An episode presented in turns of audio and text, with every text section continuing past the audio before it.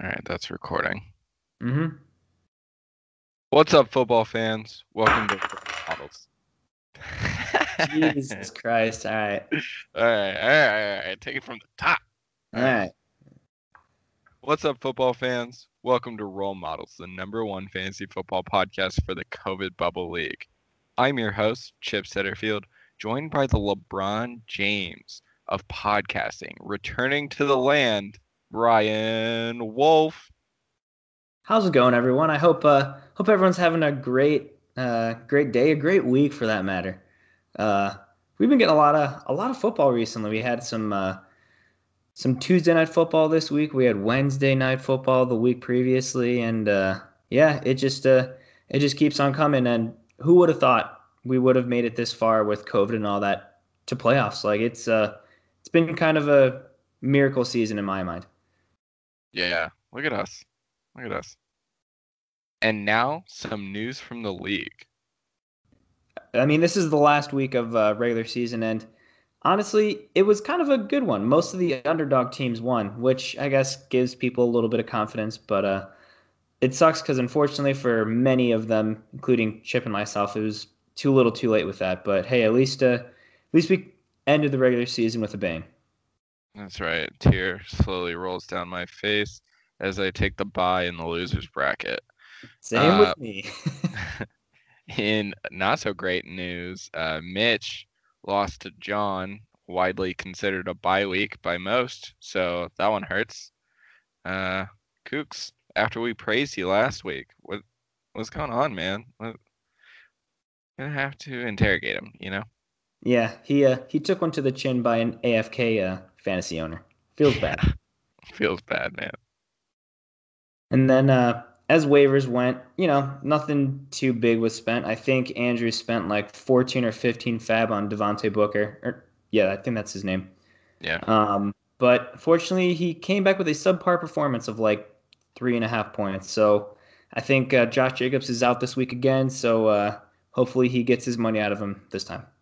Yeah, that's so weird. He looked good when Jacobs was there. It was kind of like a um stick with me here. The guy in Minnesota, Mattison. It was like a Yeah. Mattison situation where like he looks good when the first running back's there, and maybe it's because the first running back's so good it kind of just I don't know rubs out or wears out the defense. The change of pace thing actually works, but I it was super weird. I paid for him in a different league, and I was very disappointed.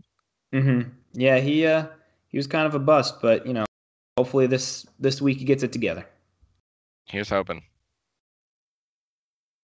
So for the weekly bit this week, we're going to do hindsight is 2020. Do you see what we did there? Uh, Love so it. we're gonna. It's a weird. Eh, good podcasting. Anyway, we are going to look back at some of the uh, blunders of the league and what you uh, would try to avoid if you went back. So I'll I'll kick it off. I've I've talked about it before because I think about it every day. I started Derek Carr in week 12 over Tom Brady, and it cost me my chance at a playoff run. Uh, I probably would have made it actually because I popped off this week, and I think I would have beat Mitchell in points. So, I Derek Carr. Uh, looking back, hindsight being 2020, shouldn't have played him. Yeah, it was a that was a bad beat, unfortunately. And then uh, one of uh, one of my first ones was uh, honestly something that kind of plagued me the whole season was with uh, Chris Carson. I mean, he was kind of undervalued at the draft, so I was like, all right, cool, I'll steal him in the early third round, and there was probably a good reason he was sitting there. He he was just perpetually hurt or just questionable. And I think I spent a cumulative of like 40 FAAB on friggin' Carlos Hyde after picking him up, dropping him to find out Carson isn't playing that week to spend more FAAB to pick him up. Like it was just, it was a painful, felt like Russian roulette playing with uh, Carson. So I don't regret drafting Carson, but I do regret chasing his handcuffs all season. Yeah, yeah, I, I feel that. I felt that last season with Carson myself. So it he's great runner, runs hard, but runs out of steam throughout the season. Mm-hmm. one of my hindsight things would be uh, Leonard Fournette drafted him in the third round, and then he was cut from Jacksonville, and I did not pick up the right guy. I I believed too much in the um, veteran Chris uh, Thompson. Yeah, yeah, you're right. I, yeah, yeah, because I thought he would be the pass catching weapon, and they would always be down, and I was like, yeah, this this fits.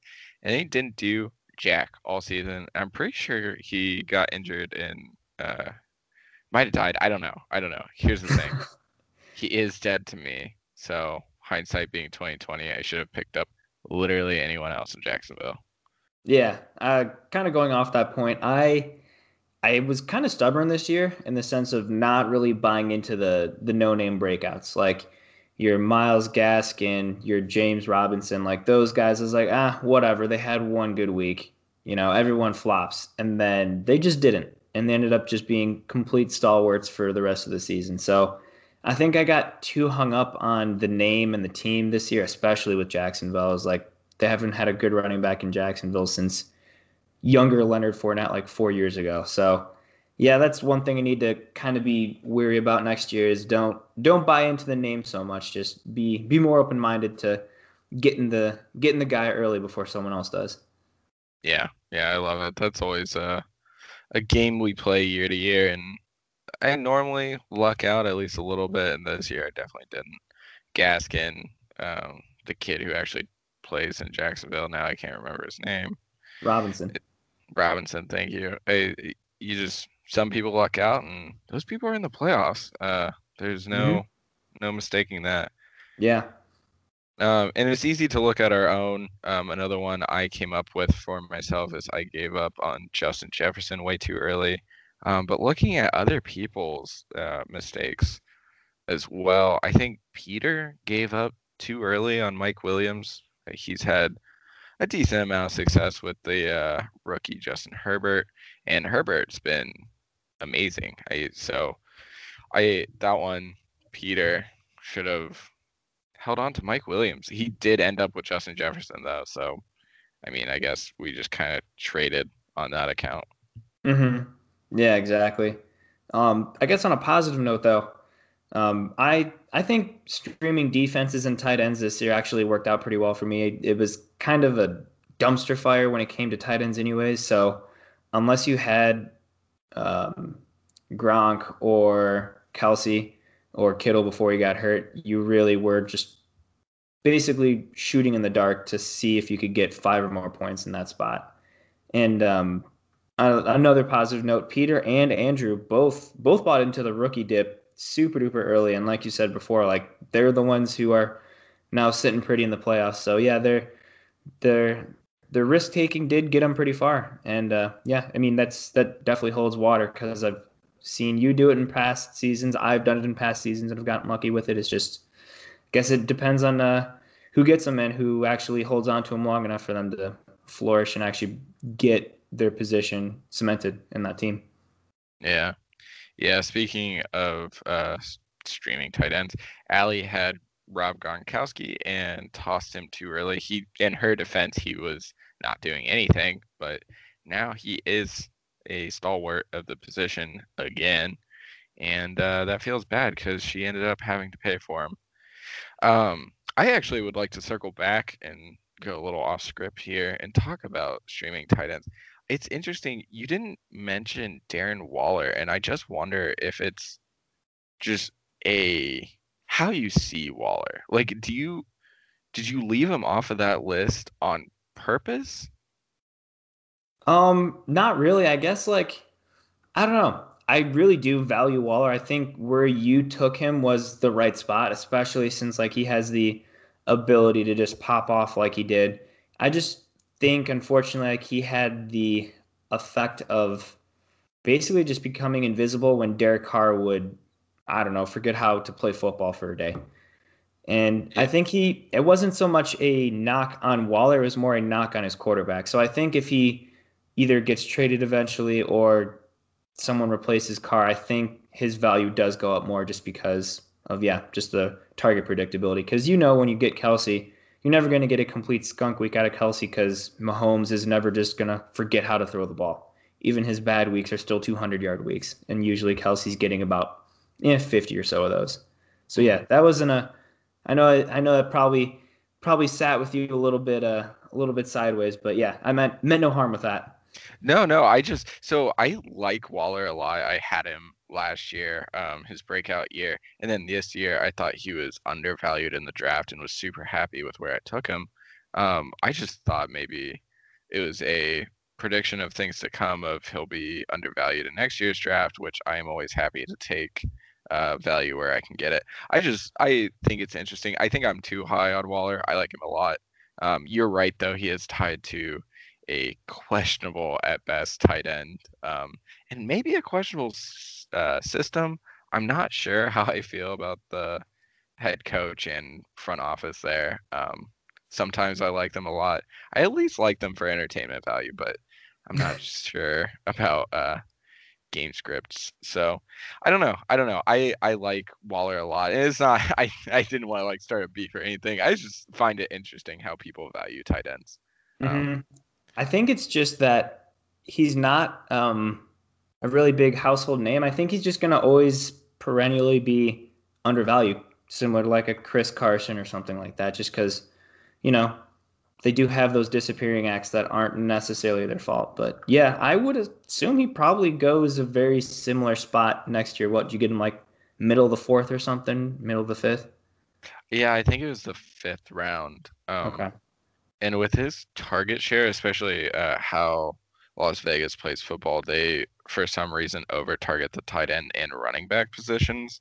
Uh, you don't really get that value out of the running backs. I don't know why, but uh, they over target by a lot uh, mm-hmm. compared to other teams. I think his target share is like 30 something percent, which is wild. I mean, it's Kelce levels. He just doesn't put up the same numbers because he isn't Kelce. You're right. So mm-hmm. um, I don't know. I just think it's interesting uh, what players we end up planting flags on, and Waller's definitely one of my guys. Um, and as I say that, I can just see the future. Peter's going to take him in like the third next year just to fuck with me. Yeah, Peter would probably do that. He would troll you. That bastard. I can just see it.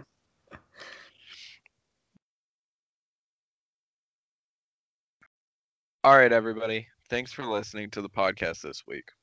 Wolfie, you have any words of wisdom for the way out? Um, not so many words of wisdom, more so just a, a question, uh, a feeler, if you will. Um, first of all, like I touched up the playoffs today, so I know some people got bumped, including myself, from how Sleeper was doing it. But um, we agreed on this format, I think, last year to have the top three from each division make it and just go from it that way instead of it just being every team at large, because then it really kind of takes out the divisional aspect. And I think I think we got that critique from a few people last year. So um, we did that, and it seems to work just about the same. Only a couple people got moved around a little bit, but um, yeah, if you guys have any further critiques at the end of the season or anything you want to see next time around, uh, just let us know. We uh, strive to make everyone happy as much as possible. And also let us know, too, because we're thinking if we can keep mostly the same group together for next year, we might turn this into a uh, maybe a dynasty potentially, or we could just keep it as a redraft. But I know for a fact that our placement at the end of this season is going to dictate where your draft position is next year. So, yeah, we're open to kind of messing with it however people want. So, just let us know. Yeah, I like that. I like that. I also um, think it might be interesting to play around with the idea of a keeper league because um, it does drum up a little bit of off-season interest, and that's kind of what a dynasty is for. Is like it's kind of an all year round sort of thing. Not nearly as much as the season, obviously, but mm-hmm. off-season mm-hmm. trades and whatnot. And um, I mean, it's good for the podcast because we can talk about stuff. So yeah, we wouldn't I, be unemployed for yeah, yeah nine months I, out of the year. not getting a paycheck for nine months is it's pretty rough. So we're we're pulling for that dynasty. Yep, I love to see those uh, fifty cent anchor checks come in the mail. oh no, that's not fifty cents, but that's half a penny. Yep. Yeah, we're we're making peasantry money right now because our listenership, man. Only got 12. I love the 12, but if we Yeah. could grow this, that'd be dope sauce. Yeah, no kidding.